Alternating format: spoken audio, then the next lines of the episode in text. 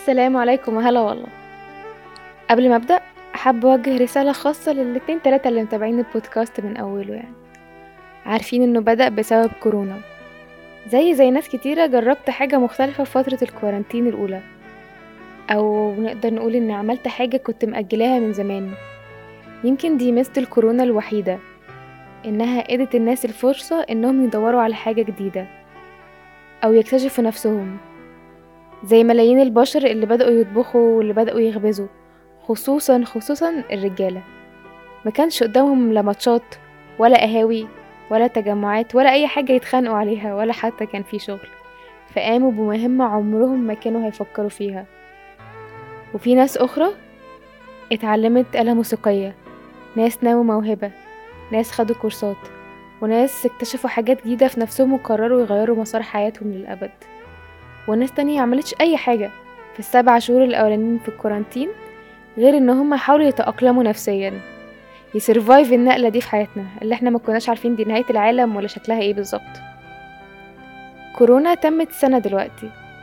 الحياة فتحت شوية رجعنا لحياتنا لبسنا كمامات وقلنا بس هنخرج وهنسافر وهنسهر وهنعوض شهور الحبسة. نلحق اللي باقي من عشريناتنا قبل ما تطير. بس إحنا عارفين حظنا إحنا جيل حظ ومنيل.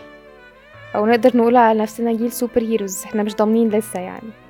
شفنا إنفلونزا خنازير وإنفلونزا طيور وحضرنا ثورات قعدنا سنين حياتنا بتضيع فدي حاجة مش جديدة علينا.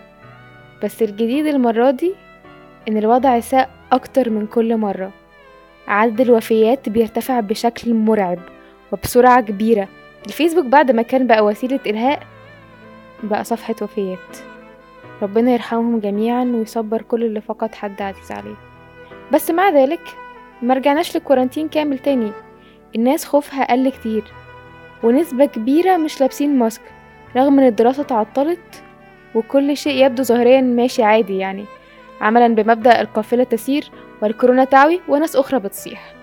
ناس دراستها وقفت مستقبلها بيروح ناس عندها وعي ودكاترة.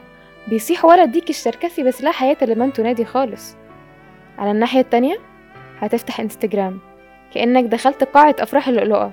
طبعا أنا ما اتكلمتش وما حكيتش على الناس اللذيذة اللي ارتبطوا في فترة الحجر الأولى والتانية.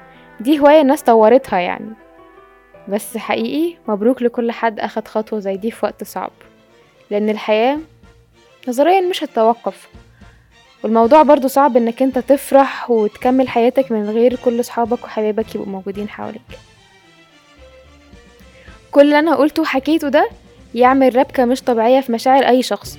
بتكتب في comment البقاء لله تنزل ال comment اللي بعديه تكتب مبروك. جزء كبير جدا من معاناتنا النفسية والصعوبة اللي جيلنا بيمر بيها هو ده بالظبط إن كل حاجة بتوصلك. كل حاجة ليها الصلاحية إنها تأثر عليك وعلى مشاعرك وتدخل جواك. زمان يمكن ما كناش هنعرف اللي بيحصل بالتفصيل. كل واحد كان هيركز على نفسه بس وعلى حياته. مع إن إحنا كنا هنبقى مدركين ودي حاجة بديهية إن مع كل آخر نفس حد بياخده في حتة في حد بيتولد في نفس جديد بيزيد في الحياة. بس الفرق إن إحنا ما كناش متابعين ده بلحظة بلحظة. اتقالت بالنص واللي قبلنا حكوها؟ 2001 قبل السمارت فونز وقبل النت. قصة بتتكرر طول الوقت على مدار السنين وبقينا نحكيها لحد ما بقت حديث الصباح والمساء. غنتها أنغام لحنها عمار الشريعي. قالوا إن لحظة ميلاد الفرح كان في حبيب رايح مين فينا جاي مرساها مين رايح؟ لحظة ميلاد الفرح كان